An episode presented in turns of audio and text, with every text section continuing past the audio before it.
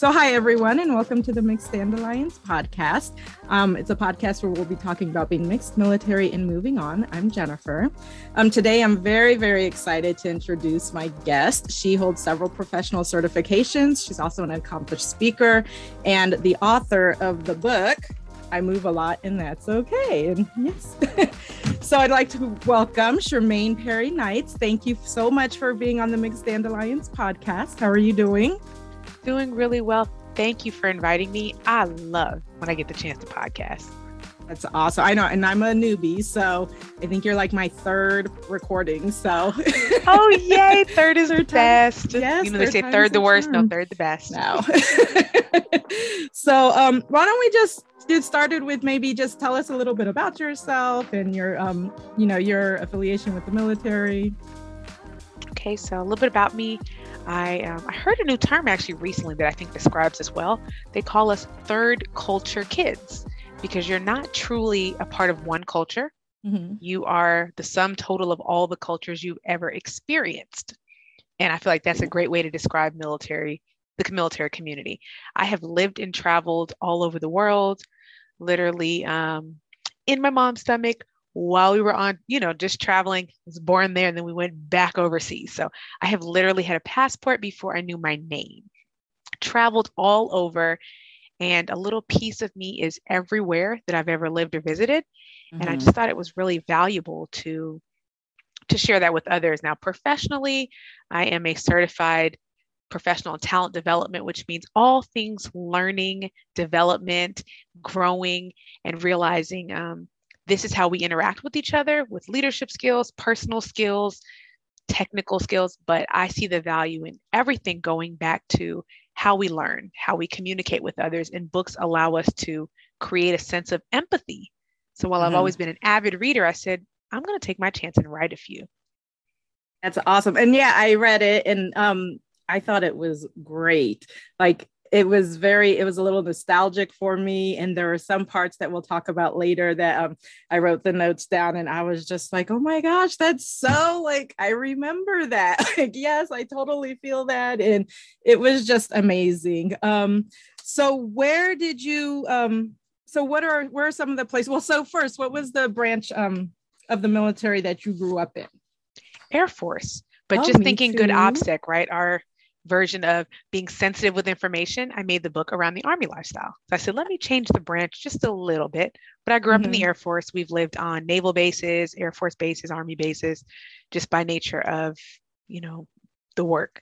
Right. Yeah. No, I'm an Air Force bred as well. So yay. Yes, my dad was in for 30 years. We um were mostly Air Force bases. We did Scott Air Force Base, Seymour Johnson, RAF Lakenheath in England.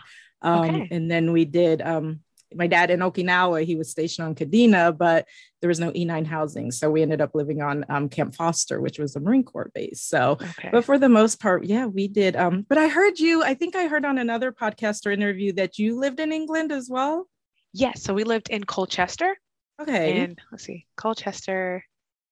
What was that base called? Um, I think it's called, I think it was called Ben Waters or Bent Water, something like that. Okay so a while back we lived in England and Colchester, and then we went to um, San Diego. That's where I was born, and then went back to England to Colchester. You oh, know how that goes. So yeah. they're like, "Where are you from?" And I'm like, "Please don't ask me that. I don't know." I know that where are you from question. It's always tricky because, um, and I feel like a lot of military children, they'll like it depends. So, like, they might say the last base they were from, or they might say where their parents are from, or where they were born. And I think now I've kind of stuck with Okinawa, Japan, because um, I was born there, and then my mom is from Okinawa, and we lived there twice. So, I think that's sort of where but then people get confused with oh you're japanese and oh you grew up in japan. And it's like eh, it's a little more complicated. Right. So that and so that's it right? It's complicated because a little piece of us yes. lives everywhere in the world. And depending on who i'm talking to and my comfort level or how much you really want to explain because you know that's a factor. Yes. My answer changes. Mm-hmm. yes. Because everybody nope. wants to know they're like oh but you but you're not german. You went to high school in germany Mm-hmm. Yeah, I'm not German. And they're like, well, oh, you're from you lived in Turkey, but do they eat turkey in Turkey? No, they don't eat turkey in Turkey. I'd say that everywhere I go. it shocks people.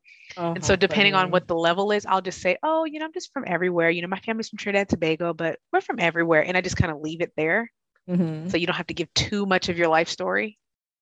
I think um, my niece was born in Germany. Uh, my sister and my brother-in-law, they both work for AAFES, so they were stationed over there. And um, near Frankfurt. And so she was born while they were there. And I think she gets a lot of that. Oh, so you're German. And she's like, no. well, let me let me make this full circle. I finished high school in Wiesbaden, which is maybe 30 minutes away from Frankfurt. So I know that place like the back of my hand, right?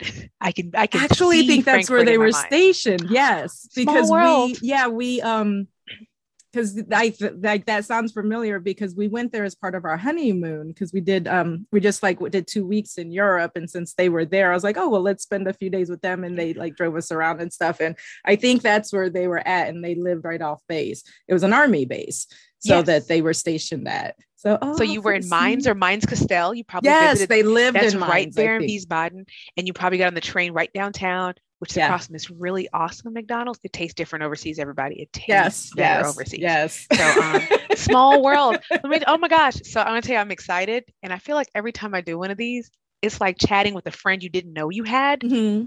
Not necessarily something super official and all of that. Um, I have been trying to reach out to different people within AAFES because you see a lot of books in there but you mm-hmm. don't see many books that really capture the military family experience. No, no I agree. And so I'm just like, well, what do we got to do to actually put stuff in there that looks like us? Because mm-hmm. there's a lot of biracial, bicultural yes. kids in there. How do we get it to actually speak to our experience? And like, who is the gatekeeper to say, hey, can you, you want one? Do we get? Should ask my brother-in-law because they're in the the um, corporate offices, so I'm, i might put in a, a word. ask him, be like, "Hey, who is the gatekeeper? Do they like snacks? Who do we need that. to talk to? and if I can get them some of those German Smurfs, maybe that will sell it. I don't know. That's actually one of the things that um, caught my attention with your book is the family on the cover. Like I yes. loved that it's an interracial family because in the military it is like it's very prevalent in the military and military service members are more prone to be in interracial relationships like mm-hmm. research has shown. And so and I don't think there's a lot of information on that. Like I have a master's in sociology, so I'm very interested in like qualitative research and stuff. And so I was, you know, once in a while I'll kind of like search for that stuff and there isn't a whole lot. And I mean, there's a little bit more coming on, but like I've found one research on um, being mixed race and in the military as far as like uh, military dependence. And so I love that. Yes, like I think, and I think your book is sort of like it's part of that process of bringing attention to all the different families that encompass that military lifestyle. And that's what you know like i said drew me to that book at first was like oh that cover it's amazing. And it's it's relatable. And i think that that yeah. especially for kids is important that they are able to see that. That's one thing i love um, it's a true celebration of diversity. So my mom's family is from Trinidad and Tobago. My dad is from the US. And what I, you know, different, completely different cultures.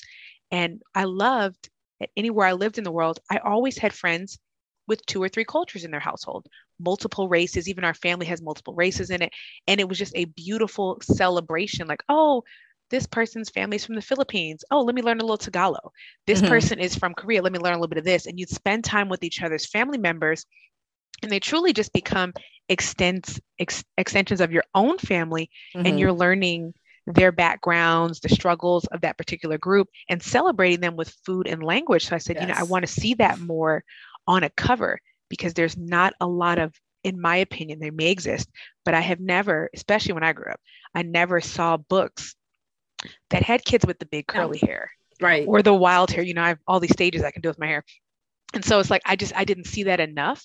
And i certainly didn't see people that look like my family of mm-hmm. all backgrounds in the same household. You know it exists but you don't see it in books. And so every time i chat with different parents i love when i get um, messages from parents and they'll say this looks just like my kid.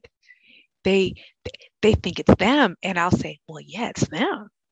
Because what kid doesn't want to look at a book right and see themselves in the cover their exactly. eyes their hair their mm-hmm. you know all the little pieces that are them even the little cartouche that many of us wear mm-hmm. the character is wearing that and people say you really did your research i was like no this is my real life i just changed right. a few things to have some distance from my experience but like you said, it's important for people to see that. Yes. And I just want that in every in every bookstore, in every area where, regardless of the book, someone can look on the shelf and feel heard and seen on that cover and in that story because that is where you win. It's not about the money, it's about the impact and how just think how beautiful that is. The next generation of kids will all be able to look in a book and see themselves.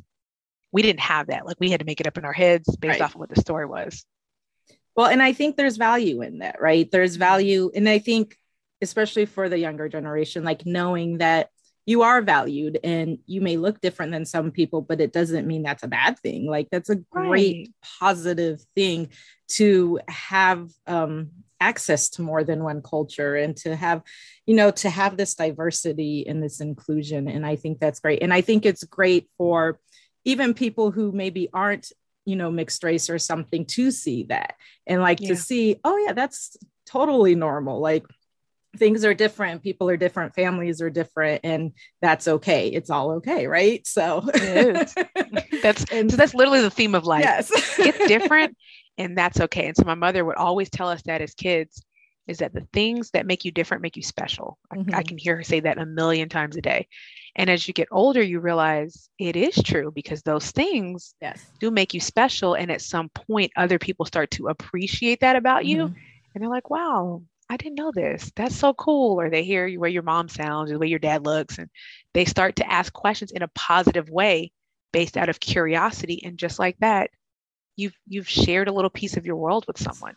exactly and yeah i love like and that's one of the reasons why i started the podcast because i want a space where people can share their stories and their experiences and then other people can learn from that and reflect and it's just um like i tell my kids a lot too like we don't live in that military community anymore but i try to instill in them that yeah people are different. People speak different languages. They're born in different places. They might look but that's all okay.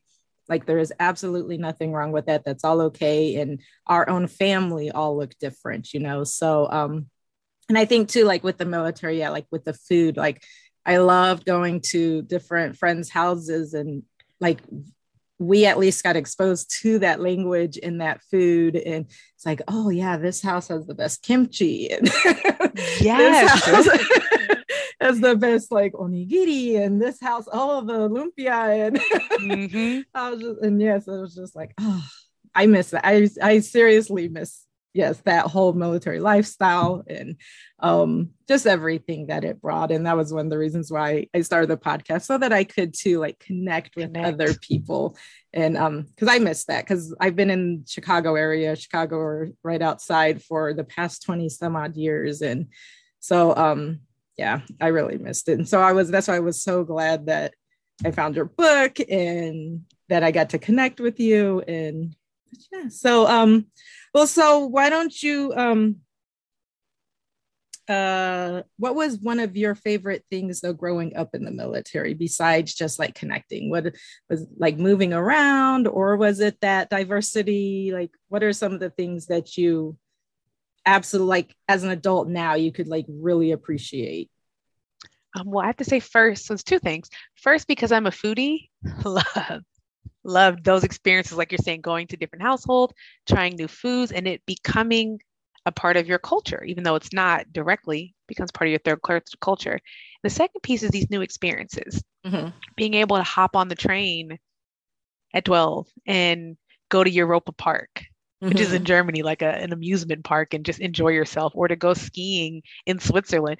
Things that are not seen as um, viable options or as accessible here in the United States. right. They are very much normal experiences to children living overseas. So I spent a, Mhm. most of my life overseas and just that celebration of diversity. I really miss those things. So I said, I want to be able to bring some of that here. I have to be very much intentional living in the US to make sure that I'm bringing in people of other Yes. backgrounds to constantly learn and grow and and immerse yourself in other cultures because sometimes things are very much separated and I don't believe it's intentional. At least I have to believe it's not.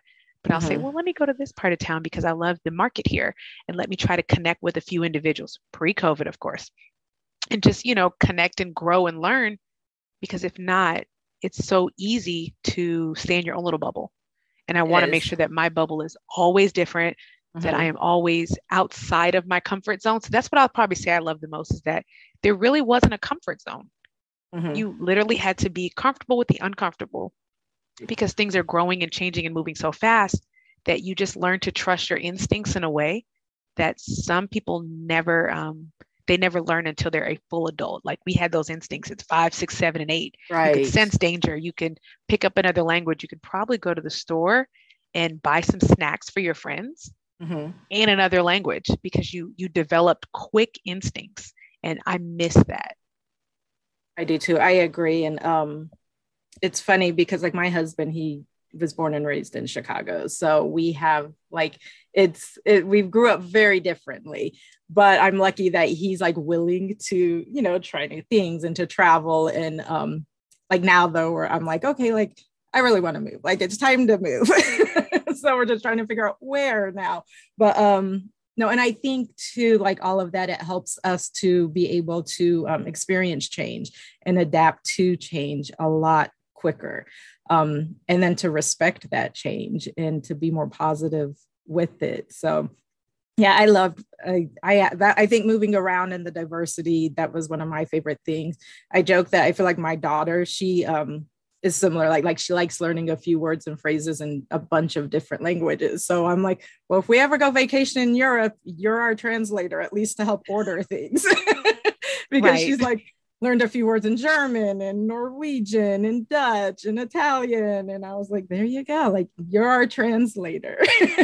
Well And she's I my love- kind of girl. Right? least she, loves um, to travel. like they have all these apps now where you can do a Mhm. quick translation. Like i had a Mhm. pocket diary in turkish yes process that. Like that's what we did, guys. And you had to learn enough to Mhm. trust your instincts and make a few friends of that culture that was there was their dominant language. You guys could hang out yes and bring your pocket diary in case you ran into something. So you had to learn how to order food, how to ask for help, how to ask about transportation and the Mhm. time and basic things. But now it's um the world is a lot easier to move around than it was It then. So a little bit of the mystery is taken out of the experience. Well, I remember too living in England, we had um host nation classes. And like, yeah, we would have because you know, British English and American English are quite different. And so, like, one of the things they taught in host nation class in England was language and like learning what those different words were. I remember Host Nation, yeah. yes. very different. Like you're seeing the bathroom here in the United States, over there you're seeing the loo. Very different. or like, People probably like, chips. who was Lou? bathroom. You're saying French fries, we call them chips. yes. And You're calling it chips in the US, it they're calling it crisp. It's different. yep. it's like if you ask for that, you're gonna get something completely different. Completely different. yeah, that's I loved all of that. So um did you have did you find that though you had any like certain struggles or was there anything that you found to be most difficult in that upbringing? Um, that rapid change is all I've ever known. And because I was Mhm. born into it, it became normal, Mhm. if you will, because that's my experience. It would be weird to me to live in the same place my entire life because Yeah. I don't know what that feels like. Mhm. Um, what would I say that um, that would probably be the most difficult part? I would say not having books like this because they didn't exist for us. Right. And I just sat around during the pandemic, which really felt like when you first PCS, you know, how you just somewhere, you don't have any friends, can't go anywhere, don't have a car yet. Right. That's what the pandemic felt like, like just moving in the first three months, you just frustrated because you don't know, but it didn't really feel that hard. Um, what I would say is just not having not having books like that as a kid that truly validated our experiences was it difficult just as is yes but we didn't have the resources then that we do now i'm fortunate that i have three siblings so we are our own party you know our own spades game our own monopoly game. So you're not as lonely with four of us but i i imagine that um, many others it was very difficult for them especially without defined resources. So this generation probably has a, a lot easier in some respects related to moving than we did a generation ago. Mhm. Yeah, no, I agree. I'm one of five. So we had um like my Party. brother taught, yes. I mean, it was good and bad, but like, yeah, I remember we would be sitting in, you know, the billeting and my brother was teaching us how to play poker with pennies. And oh yeah yeah yeah we played with pennies yeah, so or beans or something. And then um when we our last duty station my dad's last duty station was just me and my little sister but we're all three years apart. And so but her and i yeah like we once we got into um billeting we just started wandering together and we would just walk around together and we went to the bx and the movie theater and the shoppette and it was just us two. So we had each other to um you know to keep company and to figure things out while we were getting acclimated to the new area. So it's yeah having having siblings, I think definitely helps. I can imagine if it was just like me and my parents and how I would do. Cause I remember too, you know, in the 80s when we'd move to a new place to meet friends, like we would literally just go house to house and knock on the door and be like, Hey, we just moved here. Do you have kids our age? Like, I can't imagine kids doing that now.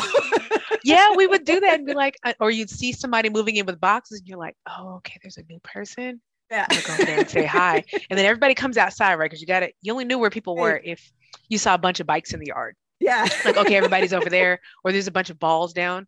Like, okay, I'm gonna go over there. You introduce yourself and you get to start over. Mm-hmm. So a lot of times where where you would have had a negative experience and just had to live with that if you grew up and lived in the same place your entire life, you get to start over constantly. So you kind of reinvent yourself to some degree. Mm-hmm. like, okay, well, so this time I'm gonna cut my hair, I can wear it different. And so you get to be in some new version, hopefully a better version of yourself in every new duty station because you get to meet more people. Mm-hmm. I loved it. I loved moving around.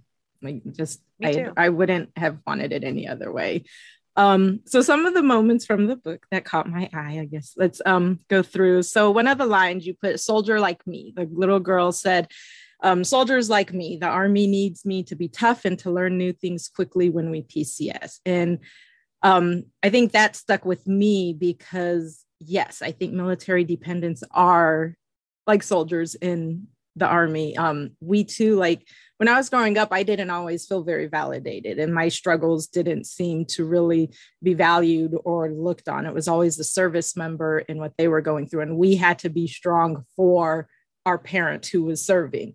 Um, so when I saw that, I was just like, oh my gosh, if I was a little kid reading this book and like I wish I had that. Me too. Because it was only about the service member at the time.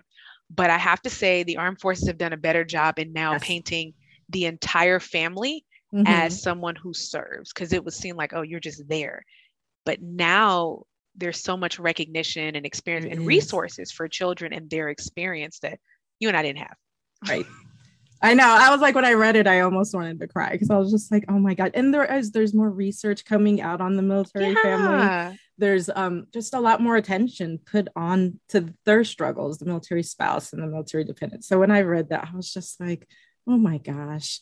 Um, and then another thing when she said, every time we go on a new adventure, something of mine gets lost or broken.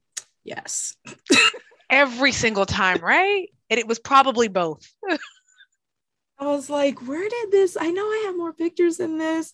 Where is this thing? I was just like, oh my gosh, girl, that is so true. Isn't it? so, like, so let me tell you, so I'm also in a few um, military kid Facebook groups. And what I like about it is it's people of all backgrounds, all ages. And someone posted about a box that they found in their storage that has nothing oh to gosh. do with them.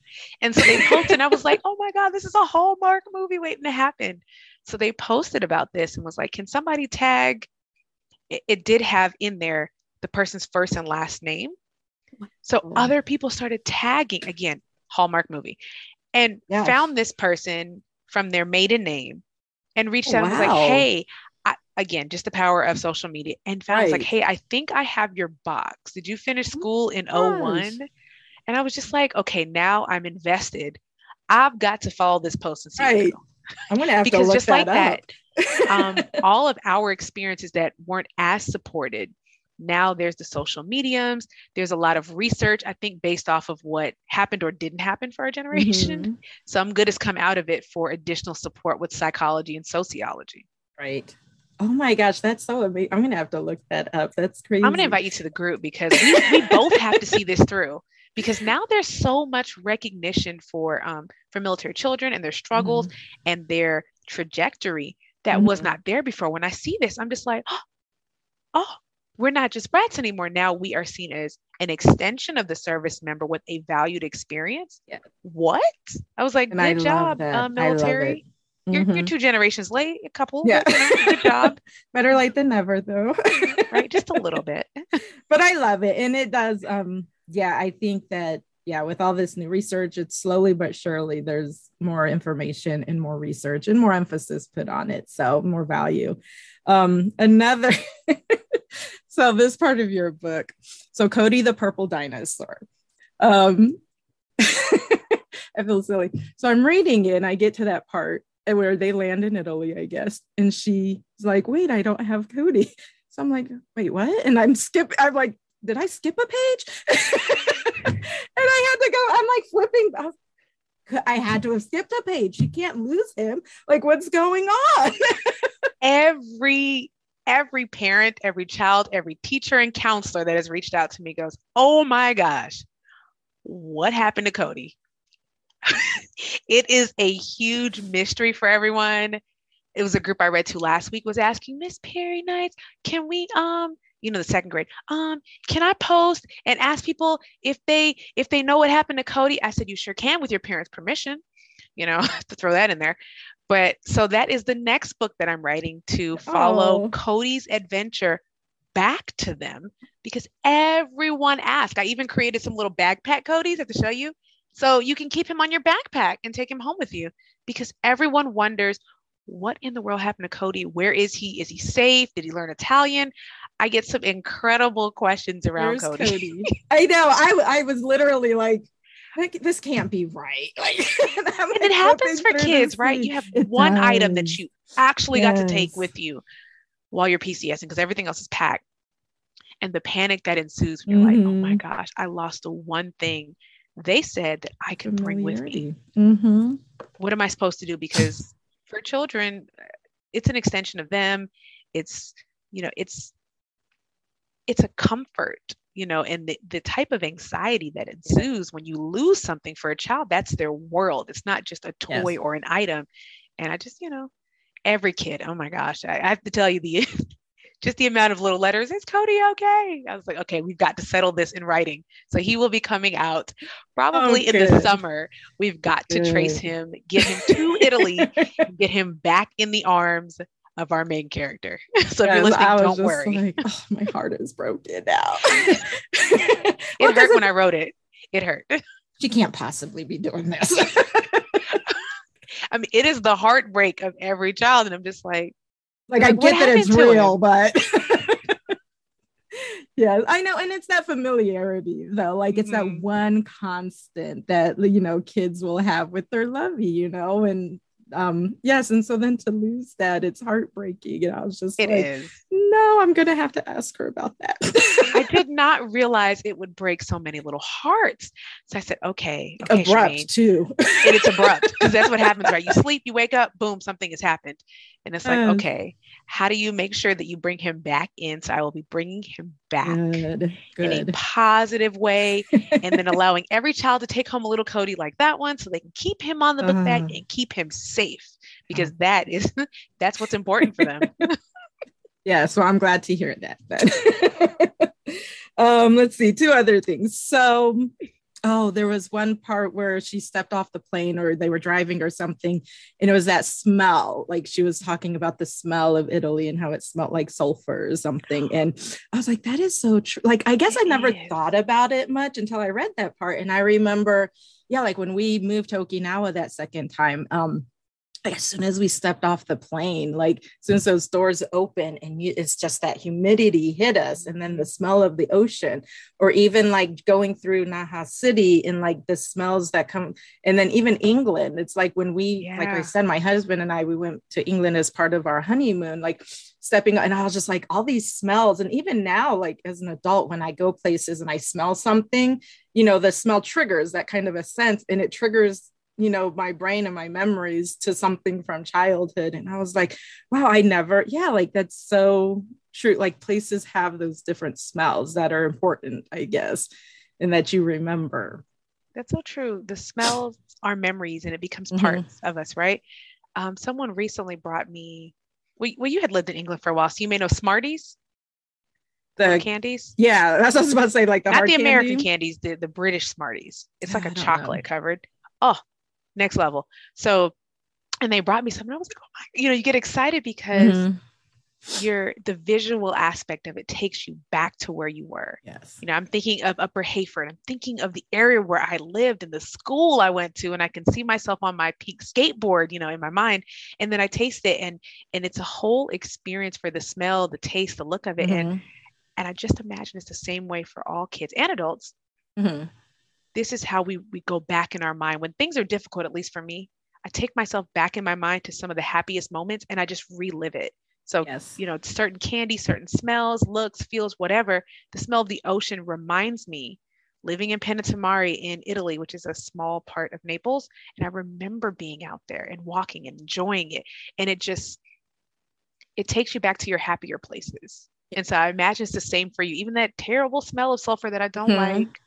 I still love Italy, but I don't like the smell of sulfur because we live near the volcano Mm. but it reminds me and it takes me back and I have to smile at some of the great memories and then kind of you know deep Yeah. breathe deep over the difficult Mhm. moments. No, I agree. For England, it's that um when I smell like a fried donut, like yeah. the yeah. sugar, fried sugar donuts for some reason that always sugar on it, brings me back because I remember when we lived there um and we would go to like the carnivals or something or like Mm. certain parks and they would be frying donuts there and selling and we would get those that was that's a big thing for me for England or um even at Scott Air Force Base there was the flight line there so like that smell of like the jets and the sound Yeah. of it even still like it's very nostalgic for me and when my parents live down near there now. And so my dad took us on Scott Air Force Base, just driving around to see, and it's so different. Like my sister and I were like, oh yeah, we remember this. And I told my mm-hmm. kids, I'm like, oh yeah, we would have to walk from here. My friend lived on this side of the flight line. And then we're driving. I was like, I'm still walking. I'm still walking, still walking home. and they're like, You walk this much? I was like, all In the snow block." barefoot. Yep, I know. I was like, still walking to visit my friend.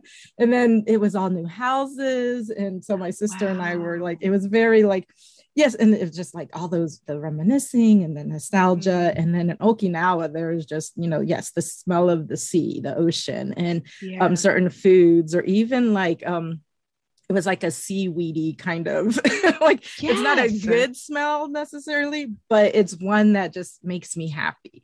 Like when I do smell something like that, it's just it brings joy to my heart and it's like a happy place for me. So yeah, like that was a part of the book um that I loved. And then love finally, yes, like so even like little things that remind you yes. of memories that you forgot. Mhm. You because you weren't thinking of how long you had to walk. Not over the years, you're not thinking of it, but when you're in the Right. moment again, you can see yourself walking down that street. You're passing by and you're you're waving to your friend's mom. You're seeing these things in the moment Mhm. that are memories from years ago that they're memories, but they're stored in the back of your mind. You kind of push Yes. them away as we collect new. And so I love revisiting those moments, even the bad stuff with the dog chasing you, jumped on the car, you know, Oh all of those things where you can, because I think That that, happened to England everybody, right? experience. Yes. That happened to me there. It happened to me in Georgia before. And I'm just like, in your mind, it was so much bigger than it was. And then when you connect with those friends again from that time period, Mhm. they even remind you of things that you forgot. Yes. But it's such a great memory to go back and relive it, even if it's through a Mhm. friend's perspective. Yes. And it's nice too, because yeah, we did live this unique lifestyle. And so a lot of us moved into areas where we're not surrounded with people who have that in common. Like me right now, you know, my um, like I said, my husband was born and raised here. And so it's like people who have grown up together. And I don't have that. Like there's not a lot of people here that I can, you know, reminisce with or connect with. And I think that's one thing with social media. Like we were able to reconnect with people who have that in common and so we can like get that back again a little bit so but i love it and then one final thing you're and that's okay like i think like i said that is probably um it's just such a great i guess uh premise for the book. Like yes some things are not okay but in the end it's okay and it's going to be okay. And i think for little kids reading this or even like parents like you know tr- struggling to help their kids like just knowing yes it's difficult but it's okay. It's gonna be okay. And um i just i loved that. Like it's just overall, I just it's such a great book. that was one of my favorite moments. Just that thinking of that social and emotional aspect, saying, okay, self awareness and mm-hmm. social awareness. What does someone need to know? You want them to validate all the experiences, have highs and lows in a story, but ultimately to say, you know what? It will be okay. Even if you have to fight your way through it, cry your way through it, they have like a reel that's like, are you going to boss up or are you going to cry? And it's like, first of all, I'm going to do both. That's kind of how I feel about most of them. Like, right. I'm going to do both, but it will be okay. I yes. will learn from this. I will grow from this. And so um, exactly. I wanted children to have a little mantra to say, like, I, I move a lot and it's okay. Because you mm-hmm. never know what people are going to, where you from? Where are you from? And you're like, I just move around. Like there was a year we were in three different places, two different countries. I mean, we we moved a lot just yes. because of the nature of his work with like the different NATO bases and things. And there were some friends that never moved. Right. Like, how how's your dad in the Air Force? And he like never goes anywhere. Like how right. are you how? and then you're writing letters to people. So I love this aspect of finding a book that allows parents and children to have conversations, important conversations around friendship, around their emotional status, mm-hmm. what's happening with them on the inside, around moving, around changing schools and new jobs and new homes, because there's so many pieces of it. But I, I just kind of sum it up to say that if you allow them to experience it the way you are, like where the mom says, I'm scared too on the plane. Mm-hmm. I'm scared. Having moments like that really help your kids understand you're a human, not a yes. superhero like they may view you as, and mm-hmm. say, keep those raw feelings open and just just chat with them. It makes the experience even richer. Let them yes. help with food and go out and pretend to look for the house, even though you already chose it. Those moments really help them to feel as though they're a part of the process instead of it happening to mm-hmm. them. And a lot of times it happened to us. And you're just like, yes. Oh. You're walking down the street, you don't remember which one is your house because in your mind you're thinking of the other house and you don't know this phone mm, number yeah. yet because you haven't memorized it because the last one was like 12 digits, you know, this kind of stuff. country code, county code. yes. Right. Country, county. Wait a minute. There's six more digits. What was that number again? Ugh, you know. Yes. that's no, that's awesome. And then um oh, I just thought I had thought about something else in the book, but I had um I can't remember what it is. Was it now, changing though. the money? no, but that was another thing. Oh, writing, like writing the teachers.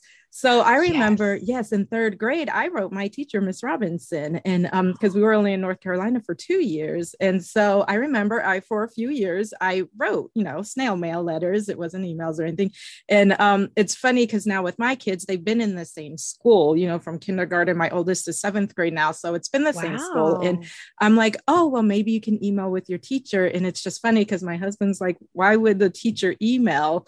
Their students. Oh, and I was see. like, I was like, they do that. They do that. Tell them they do that. That's weird. And I was like, see, that's just, I think, the difference in our upbringing. And I was like, teachers in the Department of Defense school. I mean, I think it's DoDEA now, but like when I was growing up, it was DoDDS and the DoDDS schools. I think they understood that. And so, yeah, like teachers are very, and honestly, though, my kids' teachers are very like, they love talking to their students. And my daughter okay. will email with some of her students. But um, no, and I've told a few other people, I'm like, oh, yeah, I used to like write letters to my teacher. And they're like, really? I was like, yes, because they go through like teachers in DoDDS schools are like, like the kids are just going in and out like they see so many different faces. And so yeah i think once in a while like you find that teacher that you want to keep in touch with or you know teachers find certain students that they love keeping in touch with and just like seeing how they're growing throughout the years. And so i was just like see i'm not weird. No you're just so you're just different. And i i did that as well I know many people that do that. And so now as we're adults, I, am still like, Miss Kluver, can I call you? Can I call you by your first name? Uh, she was uh. like, it's still Frau Kluver. I'm like, okay, it's still Frau Kluver, fine. Which is Miss in German, Frau. And so what I tell people is that was a real part of the mm-hmm. story. Mm-hmm. But I don't think I've shared this before. Mr. Mossberg was actually my second grade teacher in Turkey. And I wanted to incorporate him because he was one of my favorite teachers. Oh. And even though I took the story from Georgia, he was one of my favorite teachers that always stood out to me. I would um, you know, you'd you'd write a letter, he would read it to your class. They would write their own letters, they would package them, they'd send them back. Each teacher, as you know, that's your experience, that. they'd send mm-hmm. it to mm-hmm. you or they would write one class letter to you. Mm-hmm. So you were always a part of their class until you stopped writing. And so I wanted to include him. Found out years later, Mark Mossberg is his name. He actually became like one of the regional um, big, big uh, title holders within DoDDS here in the US. Oh, mm-hmm. And I was just like, oh, Mr. Mossberg, what if he remembers me? You know, because of course he may not remember me, but he's probably going to say that he remembers me mm-hmm. because I'm, you know, you're one of their kids. You're always one of their kids. And so I did reach out and he responded to me an email. And I was like, oh, oh my gosh, my teacher emailed me. My husband's like, what? I'm like, I don't understand. I understand. See, but I love that. Yes. And like, we can like re- share that. I gotta find him again so I can send him a copy of the book and be like, hey, the character loosely looks like him with the long hair. He was just super cool. And one of the few male teachers I had, which I loved, just really nice and caring. So that's something most people don't see. But in DoDDS here in the US or DoDEA in Europe, the teachers are very much like an extension of your family, mm-hmm. just kind, caring. They're also paid appropriately respected at work, mm-hmm. not expected to do things after hours. So I think that plays a part in it. But they're just like an extension of your family. And when yes. something goes wrong, like they work with the parents mm-hmm. to make mm-hmm. sure it's right or with the service members boss to make sure it's right depending on the situation so there is no tension a lot of times with teachers and parents it is truly a partnership and i would love to see more of that here in the us yeah, and I think that's um it's funny how you said the service member's boss. Like I oh, think oh, yeah. a lot of people don't realize that yes, like as a child in the military, what you do is an extension of what your parent who's in the service and that gets back to their boss. like there's yes. a whole chain that it's not just you getting into trouble like it's other everyone's going to know and That's it's so going to affect. People don't realize that. So um, there is a defined level of parent accountability mm-hmm. for students in the school system there. It's very different. So I, Shermaine, I'm doing what I need to do every day in class. You know, your parents are meeting with teachers, and it's truly a collaborative effort. Yes. I'm sure there's some instances where it's not, but for the most part, it is. And if I am not doing what I'm supposed to do, of course, they reach out to the service member. Mm-hmm or the um, maybe the spouse who you know the other person find out second time they're reaching out to the service member service member at least the time which i was in school is coming to sit in your classes in their uniform all day long which is quite uncomfortable for them and you're like oh my gosh i'm in trouble like i'm really in trouble because they don't want to sit in school all day with me but that is that was their assignment today instead of going mm-hmm. to the mm-hmm. office they sat in your classroom all day and looking at you like why can't you just do this? Like you have one job, right? Yep. The third time, that was that service member in front of their boss explaining why you can't do what yeah. you're supposed to do in school. Do you see the level of accountability? And that at that point probably moves them to a level of discipline at their job, which mm-hmm. affects their pay yep. and their promotion status at work. Mm-hmm. If I'm using mm-hmm. loose terms for non-military to relate to. Right. Can you imagine like your parents yeah. losing pay and position based off of your inability to communicate effectively at school or to participate and do what you're supposed to do? Changes the game altogether. Like yep. you only got three strikes. After that, you're no longer a part of that school system. We can they will send you to or however it works you go back to uh, a different area where you're not a part of that school system because it is a privilege. And there's such rich opportunities that you will either behave mm-hmm. or the service member will have some type of interaction with their job that's negative. Yep. and they're probably going to send you to live with somebody else in the family. So that creates another dynamic. Yep. Yeah my parents i remember they used to um for us, they would uh, threaten us with all girl Catholic school in Cincinnati. oh yeah, yeah. Okay, so they didn't threaten to send you back to the country where they grew up. It's like we'll take you back to Trinidad. I'm like, mommy, but it's beautiful there. She's well, like, it's not the same. they did threaten to leave me in Japan once. okay, see, look, I swear our parents grew up together. Like that is it, right? like, but and it's funny because I'll tell my kids, I'm like, if you guys act up, if I hear from your teacher, we're gonna sit in your classroom. And they're like, no, you're not. I was like, oh, you don't think we're going to be sitting right next to you? in your classroom in the tiny chair you? as they're Yes. like really big. Yeah, it's uncomfortable. You're like, why is this 300 pound We'll man it. sitting in this little tiny chair? and i was like don't call our bluff because we will do it And everybody's looking at them like, ooh, so and so's dad is here today. Yeah. and you're like trying to, everybody's on their best behavior because there's clearly someone that's too big to fit in this desk, sitting in this desk, and he- they're already upset. For one day that class will be well behaved One day, right? Subs didn't have any problem substitutes. Know. okay. So um, I mean, we're getting close to the end, but so you said you were going to be writing a book about Cody and where is Cody? Yes. So um, do you have any other plans with this book? Like, are you going to write more books? Are you going to make it a series? Like, because there's so much that you can, yeah, like incorporate and do with this. It's a great starting point. So um, what are some of your future plans with it? Um, so there's so many ideas, and I'm pulling them all from my experiences moving. Like the time we moved to Turkey, we'll talk about that, or the time I moved to Germany from Italy. And just it's it's a very different culture, but it was really cool. Time we moved to England, you know, and like you said, the different words between English in the mm-hmm. US versus English in, in England, very different. And just showing more of the diversity, the rapid change. I want to have and I have them all written on sticky notes, but you know, you got to pull it together. Talking about things that we actually went through when a friend of yours lost their parents. And it was sad, but it was relatable because that was so and so's mom. And we're all family, even though we're not family, Mhm. and how you felt for them and how you hurt for them and you cried with them and you loved them. And this is like another sibling to you, even though it's not. Talking about that, talking about mental health when he deployed and when he came back, he was like really mean and different, you know, that we all just dealt with Mhm. but there wasn't a term for it. Now they have something called the cycle of deployment, based off of probably all the problems that came out of our group. But talking about that, talking about PTSD, I want to talk about all the real things and raw emotions that we experience that you were just told to just figure it Deal out. Mhm. And yeah, and and we are just a resilient group, not because we want to be, because we have to. And I want to talk around those different areas um, because I feel like it's very much needed, and the children nowadays can feel supported in knowing that, oh yeah, they lost their parent, or that person came back very different, right? And nobody understands why he lost his smile, but that's okay. So I'm going to keep it, and that's okay as a part of the title to tie all the themes together you know, having a blended family at some point, because a lot of military families um, divorce. That is a natural thing in the military community. Talking around that is just, there's so many ways in which I'd like to advance the stories and introduce new characters. Of course, always bicultural or biracial, because that is a reality. And I don't see much of that.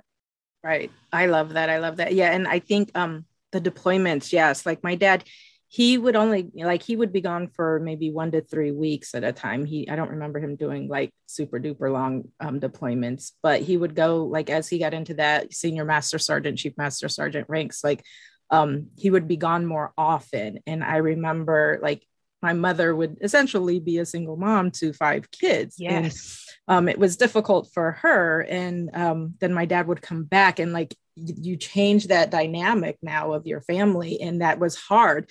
But then he'd go again. And then you'd sort of get back into the routine of what you do when they're gone. And then they come back and like, and then too, I think for him, it was difficult because like he's expecting things to be a certain way, but then we've all gotten so used to it being a different way. And so, um, and I remember I used to feel a little guilty because I would be like, sometimes it was easier when he was on deployment. So then, It's always TDY. easier. Yeah, we called it TDY. Yes, TDY. But, um, like, what, um, I'm like, when is he going to go again so that we can get back? You know, and I would feel guilty about that sometimes. And, but then as I got older, I started realizing, okay, well, I'm sure it was difficult for him as well, because now he's having to come back and like reacclimate into everything. So I think I all of that is just I think yes, the mental health aspect of it, all of that is just it's all that's all amazing and I can't wait to see where all of that takes you and all of that you know in the books and um so then I guess um what advice would you give to any military child having a hard time like right now what would you say to them? I would um, probably say two things to them. First, and I know it sounds cliche, I would let them know that there are many of us who had the exact same experiences that truly understand what it feels like. Like mine was gone nine to 10 months of every year. I don't know if it was a choice to TDY as much, right? But uh, it became very normal for him not to be in the household because 10 months is a lot of time in the year. It is. And you're wondering, well, mom's really the boss, but you're kind of listening, like, who do you really listen to? You know, kids go through that, like, okay, you're looking over at her, like, and she's like, do it. And you're like, okay, well, I'm going to do it. You know, mm-hmm. this whole power struggle. So I want kids to just understand that there are many of us, while they may be younger than us, the experiences, the feelings are still there. Like you said, it was nostalgia mm-hmm. for you, but you can go right back in that moment and you remember mm-hmm. how it felt every single time they left. And you'd miss them and then they'd come back and you're like, why are they so crazy? Like, what is going on with them? Right. You didn't understand. So to say that they can lean on us because we are here and we truly understand. The other pieces I would tell them to write. Even if they have no intention of ever publishing the story, journaling is powerful, it is therapeutic, it allows us to free ourselves in a way that we may not always feel empowered to talk to someone.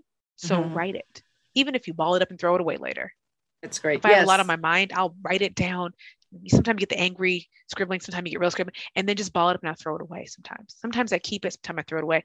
But then my mind is free of mm-hmm. the thought that was weighing me. So write these things down someday they may want a collection of stories to share with someone else to truly understand their experience. Because when you say you're lonely, it's a different type of lonely that mm-hmm. everyone mm-hmm. Doesn't understand. You don't know, do they actually love me? They're gone so much.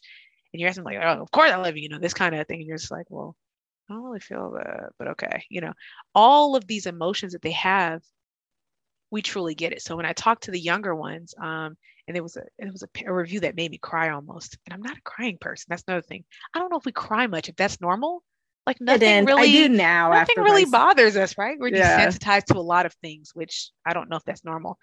But there was one where a parent said they had just moved again, and he's seven, so he's starting to realize he's missing his friends. He said, she said it made him feel heard and seen, and it just it kind of touched my heart in a way, and the tears came and I was like, Well, what do you mean? She said, He was like, She's like me. And he was looking at the character. And he said, i want to take this to my class so they can learn about me. And I was just like, wow, that was the mom sharing that. And I said, I said, well, I'm not crying, you're crying, right? So I'm on the phone. I don't know this person, but people reach out to you. And that's what I, I want cry. them to understand is that the whole purpose of writing these things down is so that someday when you're ready, you can share it with other people and they'll have a little more empathy for your experience. You know, like you said, stop asking where are you from and just say, hey, what feels like home to you? Where feels mm-hmm. like home? You know, that type of it's a small change, but having that level of empathy is really important. So I'm kind of on a mission to get this book within every public library.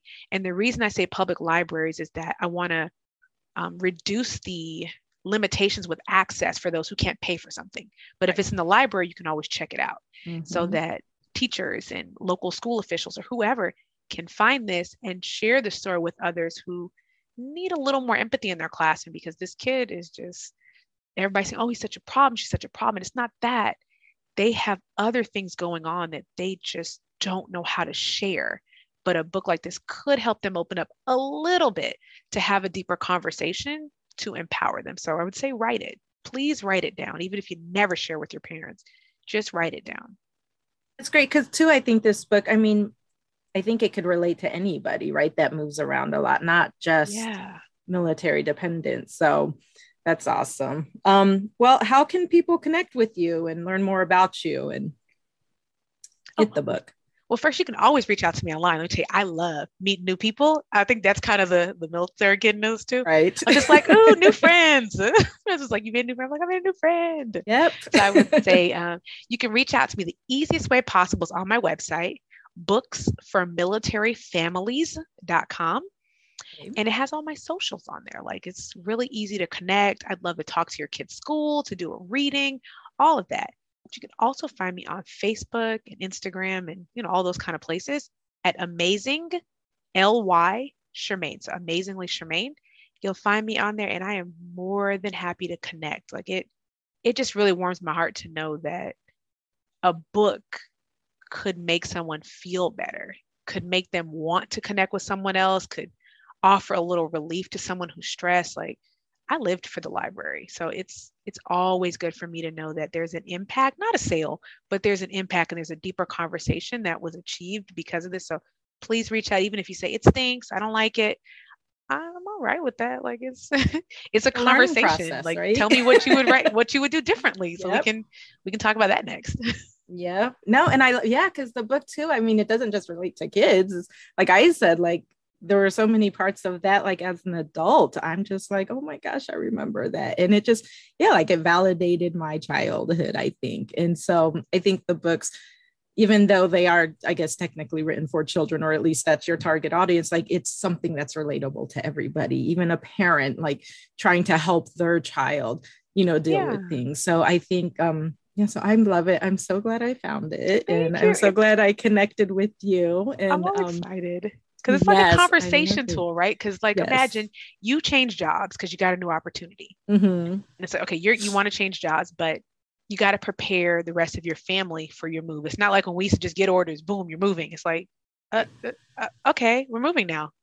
So, but there's opportunities for conversations, and so like you said, it's it's almost like the story is written by a kid for a kid because we're all like a little bit of that kid inside of us still. Yes. And so if a parent is willing, they can have a conversation with them and prepare them mentally and mm-hmm. emotionally before you just kind of rip apart their whole lives for a new place. Yeah, they're going to love it in six, nine months after they get there.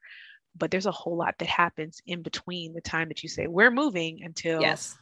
Hey, I love this new duty station. Yeah, it's like six months of, do you really want them to be miserable for six months? Or can you talk with them, empower them, and find ways to just really help them feel, and that's okay aspect? Mm-hmm yeah, it's okay to be sad.